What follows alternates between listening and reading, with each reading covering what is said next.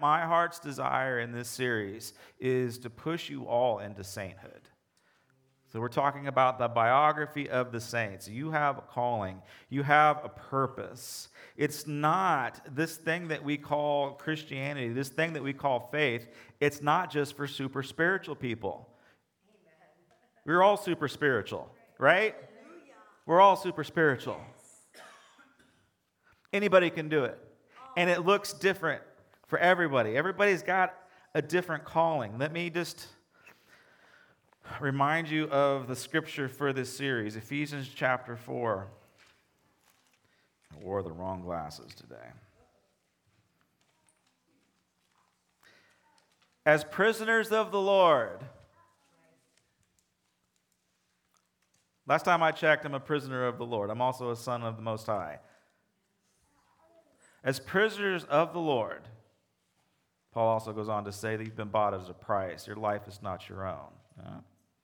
I urge you to live a life worthy of the calling that you have received. This is written to you. It was, it was written to the Ephesians, but it's also written to you. Live a life worthy of your calling that you have received.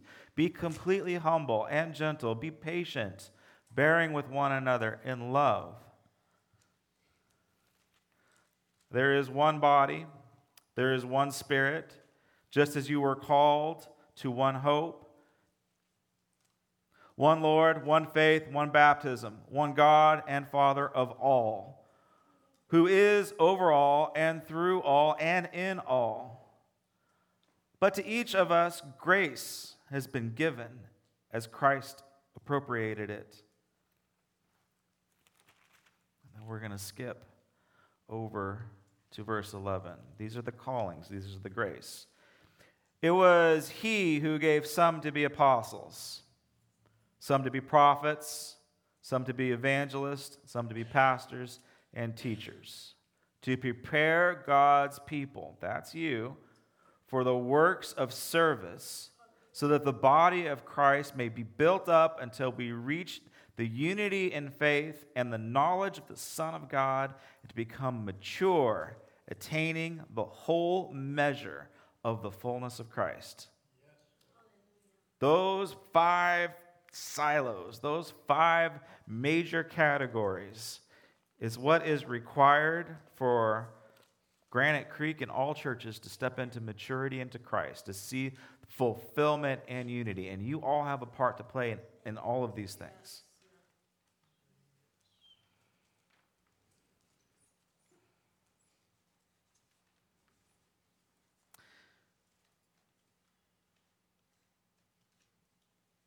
I'm going to pray that God begins to work inside of you right now and that there is a, a, resonating in your spirit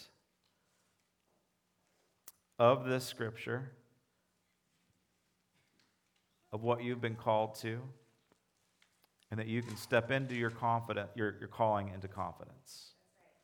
And then after this prayer, we're going to show a little video clip of, I would say, a saint. I have been postponing Aimee Semple McPherson for two weeks, and today's the day that, that we're going to cover her life. And Aimee, well, we'll get into it. We'll get into it. Let's pray. Heavenly Father, we just ask right now that everybody is confident, confident in your presence in the Holy of Holies. That we walk into your sanctuary, confident of our salvation, confident of our callings, confident of your providence, of your leading, of your guidance. Heavenly Father, our lives are not our own. We are not the captains of our own ship. We've accepted for what you have done for us at the cross. And so, God, may we begin to live a life worthy of our calling. I pray right now that you will highlight into our minds, into our hearts, what our specific calling is and how to go about it. in your name. All right, let's just watch this short little clip. When faith is lost and honor dies, man is dead. Faith, it has been said, sometimes has a trembling hand as it approaches God, but it must never have a withered hand. It must stretch and reach out and take hold of Him. Just as a weak limb grows stronger by exercise, your faith will be strengthened if you will just stretch out and reach out and leap out and take hold of God. Hallelujah. It has been said that faith without works, that is, faith without getting up from that bed, faith without jumping up from that wheelchair, faith without throwing your walking stick away, is dead. Faith without taking your glasses off if you want your eyes healed, faith without taking your ear trumpet out, faith without works is dead. Put your faith into action. When Paul perceived that a certain man had faith to be healed, he said to him, Stand upright on thy feet. And immediately he leaped up. And because he leaped and put his faith into action, he was healed. Faith without works is like a bird without wings. Aimee Semple McPherson was an apostle. She was an apostle in that she created something that did not exist. Not only did she create a church, the largest church in America at that time, the largest building in for a church service in America at that time. Not only did she create that, she created an entire denomination where they were adding a new church to the Foursquare denomination almost every week and almost every month. She had such a huge impact. She leveraged technology. She was one of the first radio preachers to use that medium, and she used it well. It is estimated that at one point that one in 30 Americans were listening to Aimee's sermons on the radio. She is, it's really kind of hard to figure out exactly how many people were members of her church, but they're thinking well over a million at the time of her height in the 20s when she was preaching this. Incidentally, when she began to start her ministry, they were in the throes of the very first World War, World War I, the war to end all wars the one that they thought was the end, they thought it was it. Every, you know, everybody was preaching this is the end of the world. It looked like it. It certainly felt like it. They were coming off the Spanish flu, 1917 Spanish flu.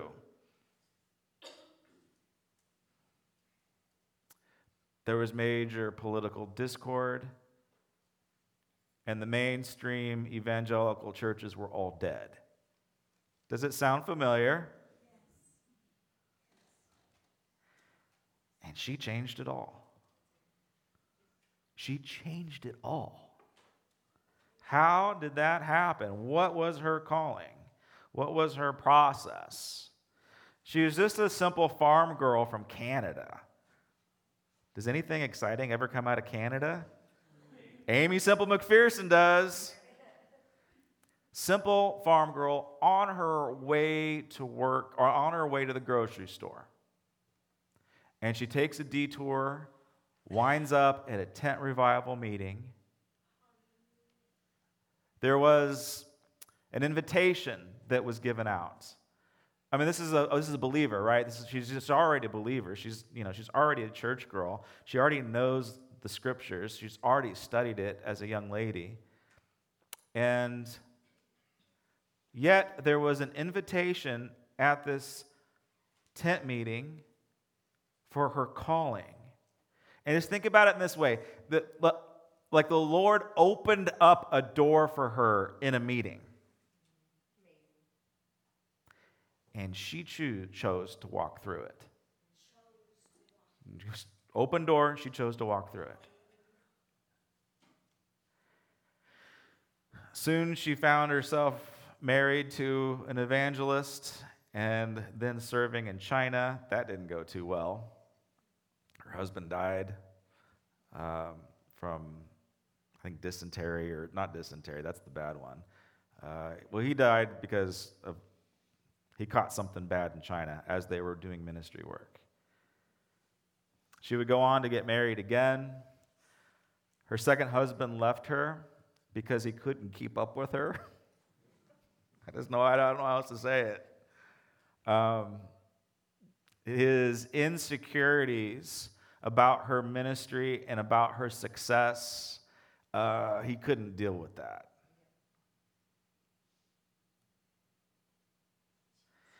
And she had nothing, not a penny. And she would just her first her first big revival meeting. She goes out on the street. She took a, a, a, leap of faith and rented a building that she could not afford. Took a leap of faith, went out on the street, got up on a chair, and stood there in silence for an hour.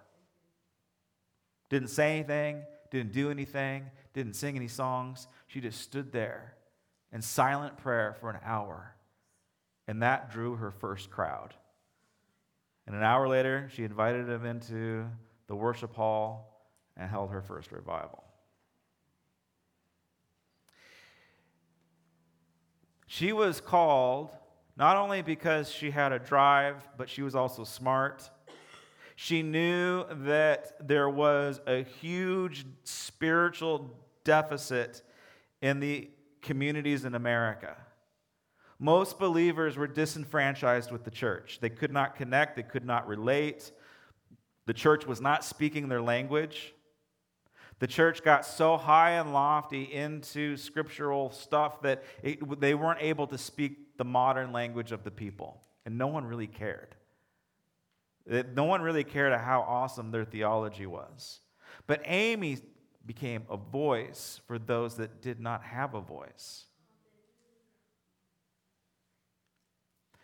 And although she was a Pentecostal, and the Pentecostal movement radically changed the world, it gotten to a point where even the Pentecostals could not reach the masses. Because frankly, it was a little too weird. There was, they called them holy rollers, right? They, they just, you know, it was powerful, it was moving, uh, it, it, had a place, but it, it wasn't for every American. There was everyday working Americans are like, yeah, I don't know if I want to be a part of that. And Aimee saw that. Aimee said, you know what? We can have the power of God and we can communicate it clearly we can get people back into the Word of God. We can do it in a, in a normal, natural way that everyone is going to relate to. One of the things that the commentators, both his, secular historians, because secular historians cover her because she's a phenomenon. She's, a, she's an American icon, even though, you know, a lot of, you're not, your, your kids aren't going to hear about her in history class anymore.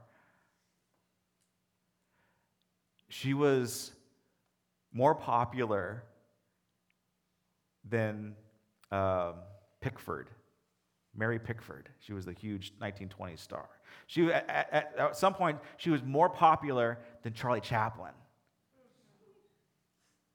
And again, you know, we're not going to hear about that in history books or in, in cultural references. And what the commentators say, what the historians say, is that she was an absolute master of intertwining faith and entertainment. Now, that might be a controversial statement these days. Regardless, she did it, and everybody loved it, and masses were saved because of this direction from God to say, you know what? You need to give them something that they want to come to and that they want to hear. And she would do major plays.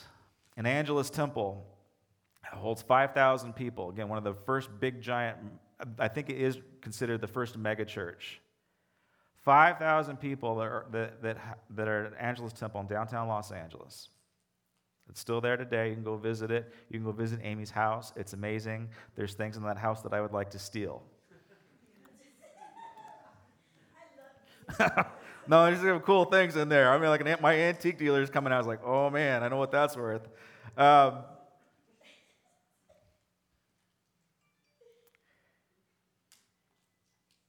she would she would run 20 services and pack them out every service a week. 20 services in one week. People loved it. But not only did they just not love it they were transformed by it. And Aimee is known for having a healing ministry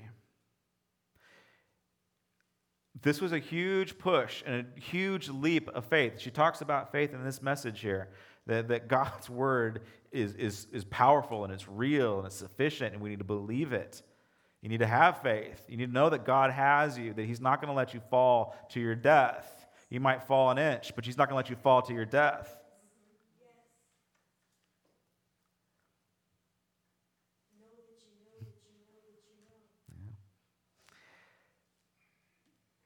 She was used to running healing services that were 100 people, like the, the, the, old school, you know, tent revival type stuff. She was used to that.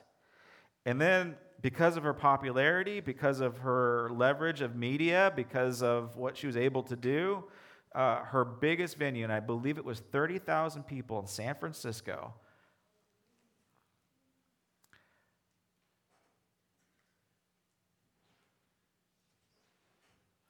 the Lord instructed her to do a healing, a healing um, uh, service in front of 30,000 people. And they brought up an old, crippled lady that hadn't walked. I'm sorry.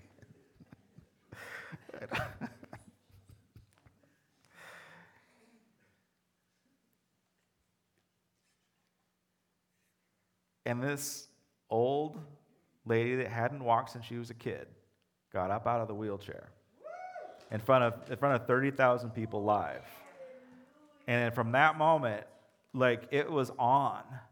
Like that, the, that, that one was a defining moment in the faith level of the multitudes.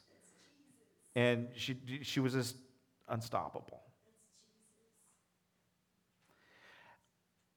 Aimee had a vision for the people. In the ni- late 1920s, 1930s, we had what we called the Great Depression. Now, in Los Angeles, everybody knew her as being a celebrity. The media loved her. Like newspapers were always cranking out articles because she was so unique and so, and some, I hate to say flamboyant, but she just, she just knew how to communicate. The media loved her. The city of Los Angeles loved her because during the Great Depression, uh, she wasn't known for her shows. You could ask anybody in Los Angeles, she was known for feeding the poor.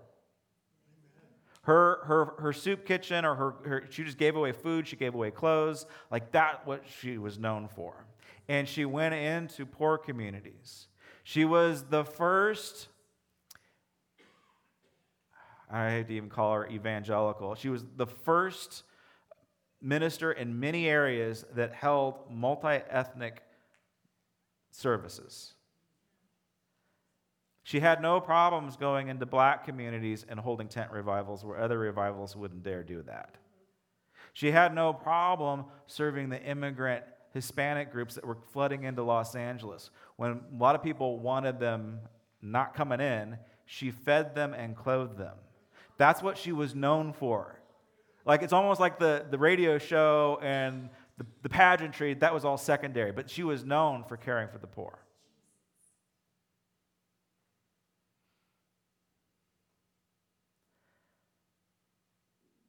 She held a meeting in the South and she was ministering to the poor, to minority groups. She just did not care. She was saying things that were politically controversial. She was saying things that upset not only racial status quos, but also political money status quos. The gospel message is offensive at times. And so she offended some unions. I, uh, back in those days, slash mafia. And there's this one true story where we don't know exactly who uh, ordered it to happen, but gangs of bad guys with clubs came into her tent meetings to purposely disrupt the meeting, to be provocateurs, to beat people up, to make sure that this prayer meeting was not going to take place. And we, again, you can't prove who hired the thugs to do it. But uh, surprise, surprise, we think it was politicians.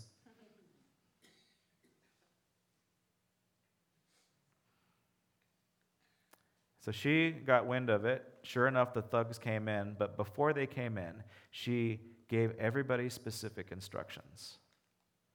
She says, We are all going to kneel down and be prostrate in prayer.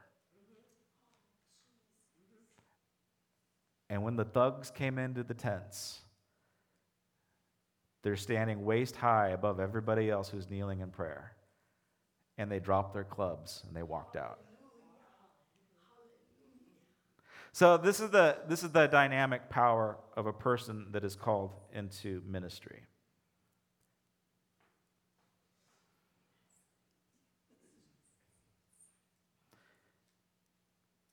There's a bit of a controversy. She disappeared at one time.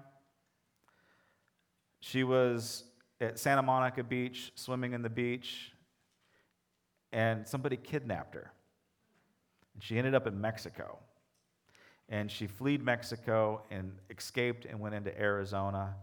And of course, I mean, again, she is a rock, she's a rock star at this time. She's a celebrity American. And so that went all over the papers. And it got reported that it was a hoax. It got reported that she faked it all. It was reported that she was having an affair with her AV guy. Got to watch those AV guys back there. Which is, all of it was not true. And where the, the city of Los Angeles loved her and put her on a pedestal because she met the needs of the poor during a depression, she healed people during a pandemic. Because she was so faithful in that, they loved her. But she made a push to get Bibles into schoolrooms. She questioned quite vigorously the theory of evolution. And because of those social statements and drives and initiatives that she was making, the city turned on her.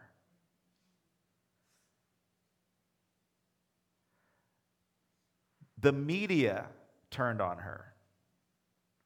The, once when the media was saying how amazing and how awesome and how transformative her ministry was, now the media is saying, well, she's, she's a fake, she's a hoax, this is a cult, she's, she's a cult figure, this is all about her. It, it's amazing how fast they turned on her.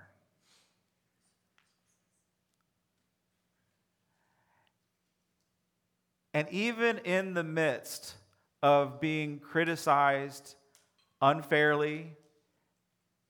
Like, even one of her worst critics that would write about her, that would come to her meetings and write about how awful she was, you know, how it's all fake, how it's all a show. Like, even that guy that wrote for, like, the New York Times or whatever, he even said, what the politicians and what the media have done to her is unjust. These accusations are not true. She was never caught in a lie. She was never caught in an infidelity. The enemy of God just had it out for her.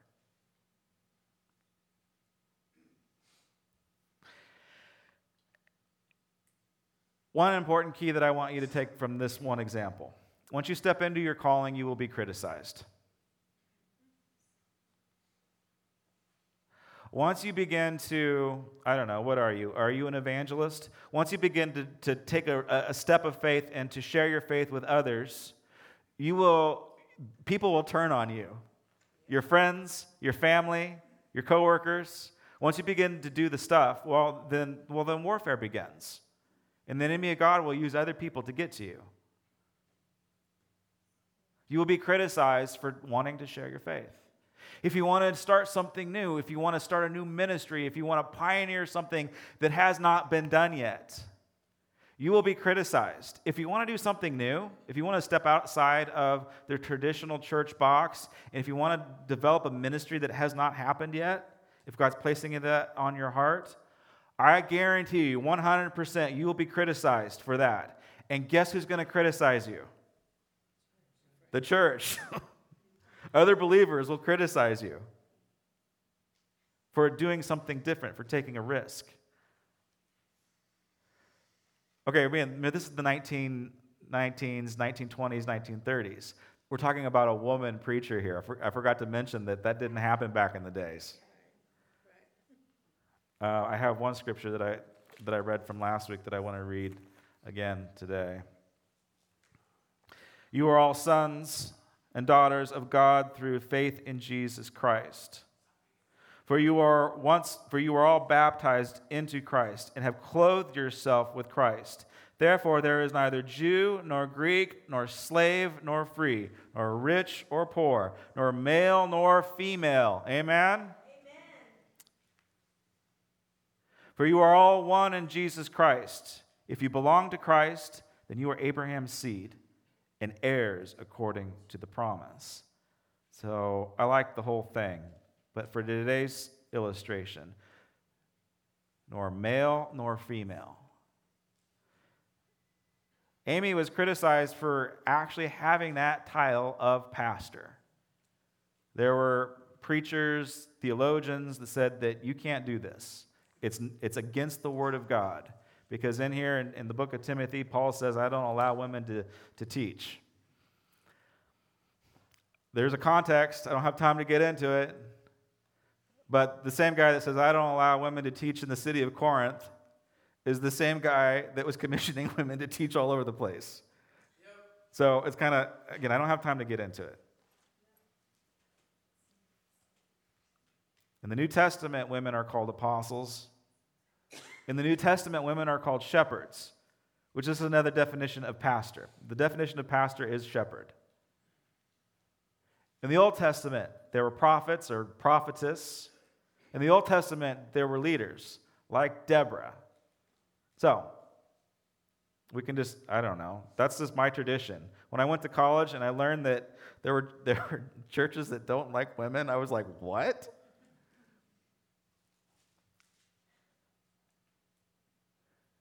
When I learned from other church leaders that they were, they were having conversations about licensing and ordaining women, like it was like so foreign to me. I was like, man, we were woke 100 years ago.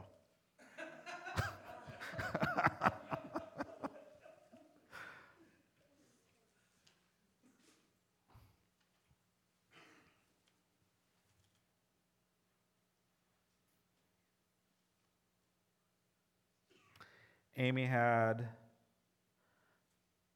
a ministry that is still going on to this day the Four Foursquare denomination. Uh, right down the street on Foothill Boulevard, there's a big church that used to be a gymnasium called New Life. Pastor Craig's my buddy. I called him up uh, when I was supposed to do this sermon the first time. And I said, Hey, Craig, since you are a Foursquare pastor in the denomination that Aimee Semple McPherson founded, what would you say her calling was? Was she a prophet? Was she a pastor? Was she an evangelist? Was she a teacher? Was she an apostle? Which one is he? And he, he, he had to think about it. He's like, ugh. Okay, so he said that Aimee, it was his opinion that Aimee was a prophet. In that, she was able to hear God's voice about what God was saying to his people. And she had this gift to translate it for everybody to hear. Okay, that is one of the, the key uh, attributes to the prophetic gift. You hear God's voice, or maybe you just even sense an impression from God. Like you know in the spirit what God wants to do with a people or a person, and then you have the ability to articulate it. Aimee did it. And what else, he, what else he said about it is that she was able to give a prophetic declaration over a nation that needed to know Jesus. He, she called an entire culture to repentance. She was the prophetic voice in the 20s. And then I think about, oh my God, she started an entire denomination. She fed she had food programs, she had missionary outreach. She was all over the place. She did stuff. She wrote, she wrote a, a, a weekly newsletter. I mean, she was all over the place. She created dramas. She was apostolic for sure. Uh, pastoral care, check, yes. She cared for everybody almost to the point where she wasn't caring for herself.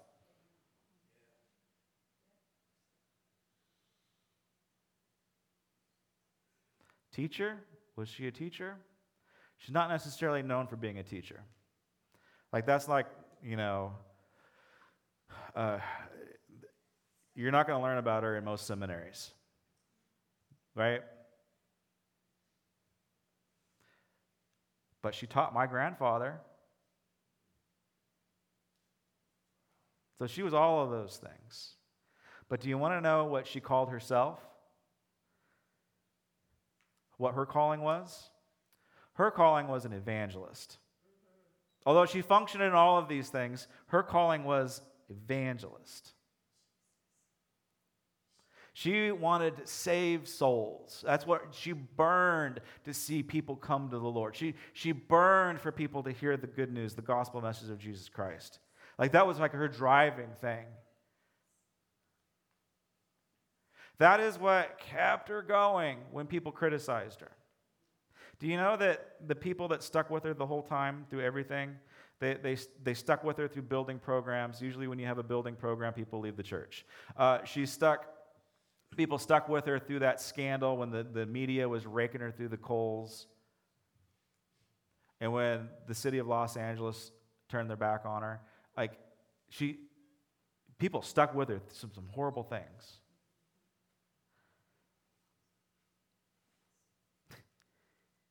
And later in life, she found love once again, and she remarried.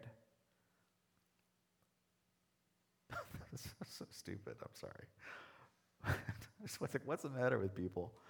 Um,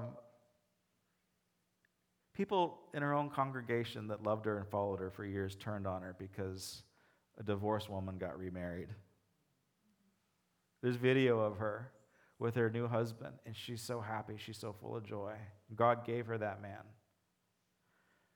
Because the life of an evangelist, the life of somebody like Aimee Semple McPherson, and we do know this from historical account, she was very, very lonely.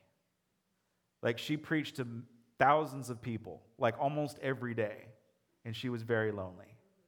She was known to be the, the last person in the building to turn the lights off by herself. And despite all of the criticism and the rejection that she got for following her calling, it was that drive, her calling to see people saved, that kept her through the worst criticism. And what she never did, she never responded to any of her critics. So if you like to argue on Facebook, I'd say stop that. Quit, just like quit responding to your critics. It's not going to get you anywhere but bitterness. So if Aimee doesn't respond to her critics, you shouldn't either.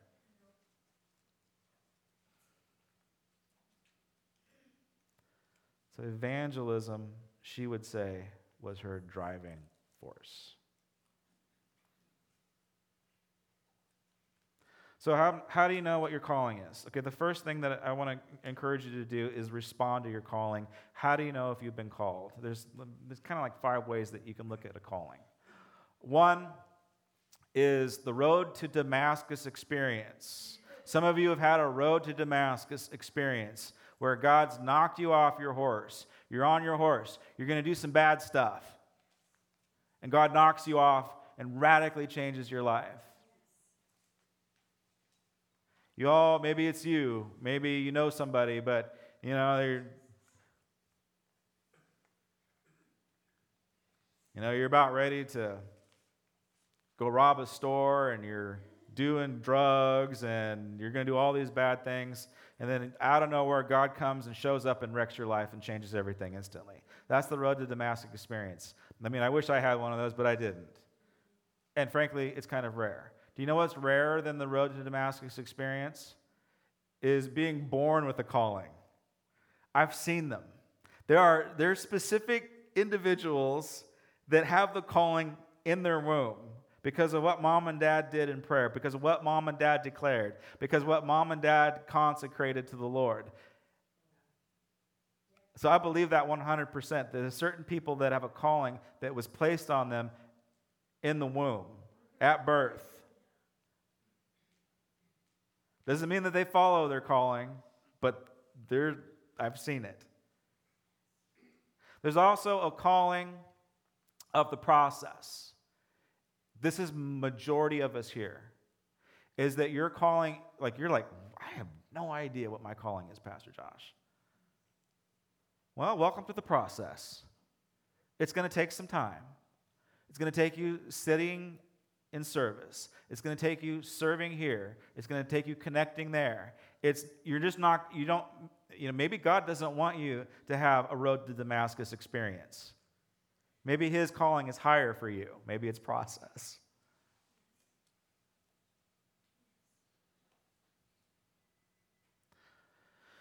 Sometimes you're just completely clueless, and your calling comes from somebody else through a prophetic voice. That's one of the functions of the church, is that I'm actually decent at this, is that I see things in people that they don't see in themselves. And then you declare it, and then you speak it, and you encourage it into existence. So, your calling, this is another reason why you need to be around godly people and quit hanging around sinners, is that your calling could be locked up into somebody else, and it is their job to declare it and to speak it over you prophetically.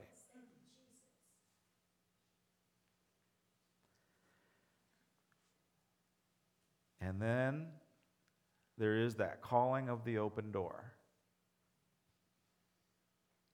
Like, you know, when God leads you to a certain place at a certain time. You know, when God, like, you don't want to go to church and God wakes you up and makes you go to church anyway?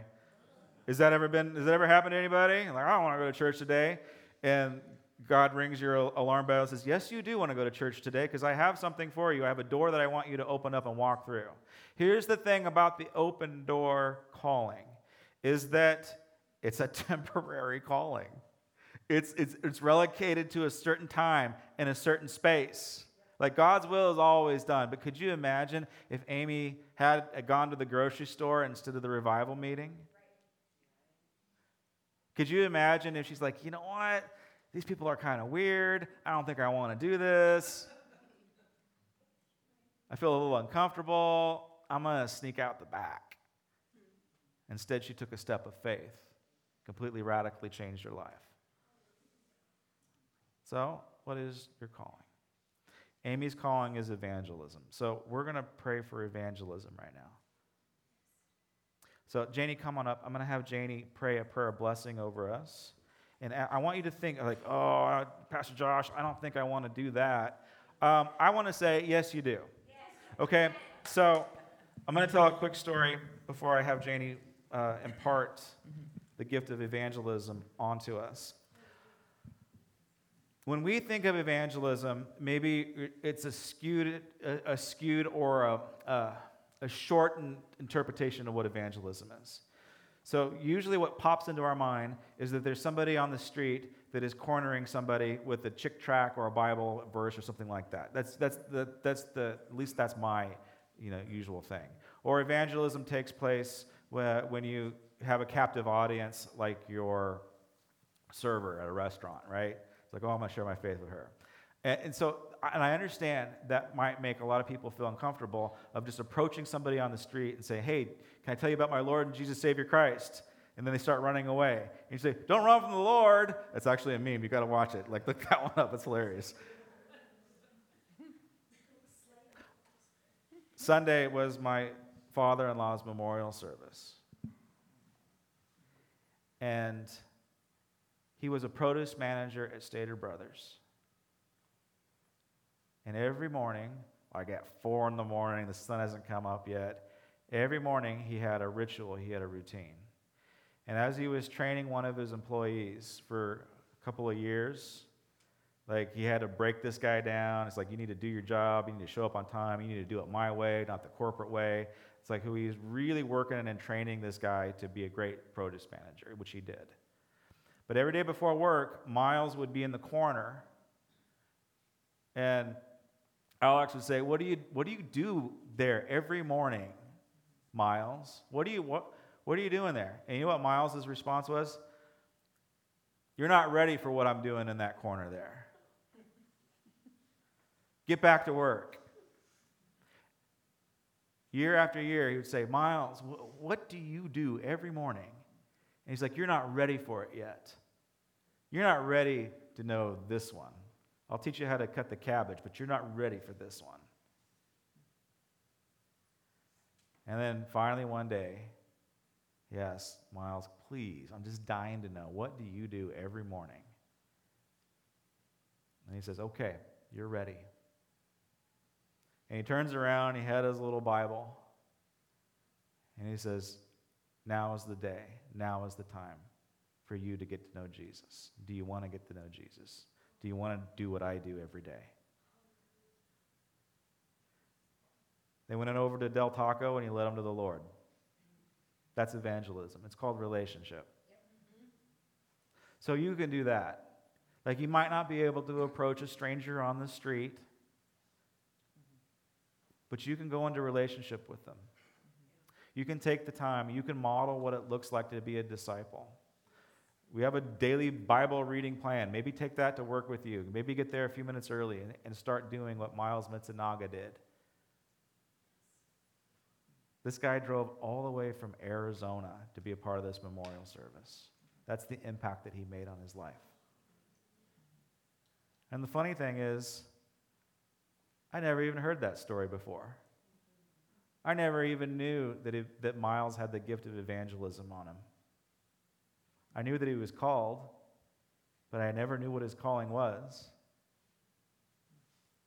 But he made a radical difference in one person's life. So, if I could have the band come on up to the front as we wrap it up. And so, what we're going to do now is that we're going to pray for an impartation of evangelism and I'm going to have Janie lead this, and then we'll, um, we'll close with communion. Janie, go ahead. Let's stand up. Uh, Pastor Janie, by the way. you know, the word evangelism has the word angel right in the middle of it. All right? Angels are sent ones that do God's work. And I'm going to pray for you guys today. Put your hand over your heart. And no matter how gifted you feel, you are a sent one that brings the scent of Jesus wherever you are. You are, they say, you are the Bible some people will ever, you know, you're the only Bible some people will ever read by your actions, by your heart, by your love. You do things that people see, but you don't even notice. You, things that you do and the way that you live and the way that Miles prayed every morning facing the corner. We, we think living our life right and for the Lord is not seen by people, but you know what? God sees it and God rewards it. And I just want to bless God's call on your life Whatever that may be, God, we pray, Holy Spirit, come now. Fill us, Lord, each person here, fill our hearts, fill our spirits with you, Holy Spirit. Bring refreshing of Holy Spirit fire on each one of us. And God, we say, the only thing that we can say is, Lord, here I am, use me. And God, I pray that you would use us and I impart, Lord, any gifts that I have, I pray that you would impart them to the hungry hearts of the people standing right here. Lord, that you would stir up evangelism, that you would stir up love, that you would use the power of kindness, Lord, Amen. in each person's heart and life. That even when our own patience and kindness runs out, Lord, that we say, God, I need help. And then, Lord, we ask that you would fill and use us to touch other people. Lord, I just bless the plans that you have for each person here. I bless the plans that you have to um, fill our minds, Lord, with you. Help us to see in the Spirit. Help us to hear in the Spirit, Lord, things that you are telling us. And give us wisdom as we walk along. And Lord, help us to be a big arm around others. And whether it's physically or just through our prayers, Lord, that we that we embrace the people that we come into contact with. Lord, we are your hands and feet here on earth for you. Use us to extend your kingdom for your glory in Jesus' name. Amen. Amen. Okay, grab your elements. Let's receive communion this morning. This is the body of Christ broken for you. You are a part of it. You have a plan, you have a purpose. God has given you a destiny. You are in this body. The Lord is in you, and you are in Him. When you receive the body of Christ, you are saying, It is your way and not my way. Receive the body of Christ for your provision and your direction.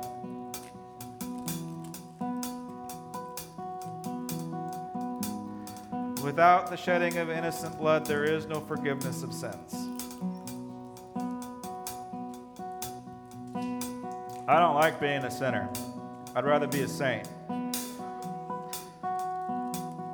We are sinners saved by grace, but we're also saints called according to his great purpose. Receive this cup for the forgiveness of your sins and begin to walk a life accordance to your calling. Receive the blood, blood of Christ for the forgiveness of your sins.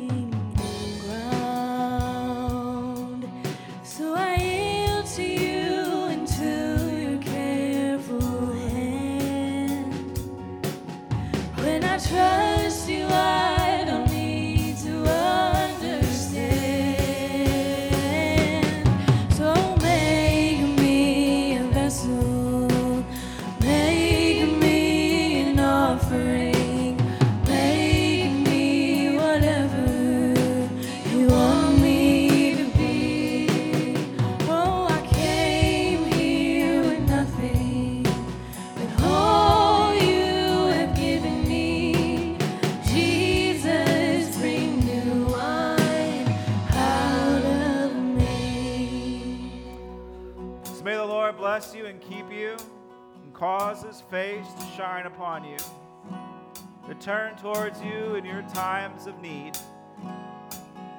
May the Lord bless you as you respond to his calling. May he fill your heart and home with peace and with joy and with provision. God bless you guys. Have a great week. See you soon.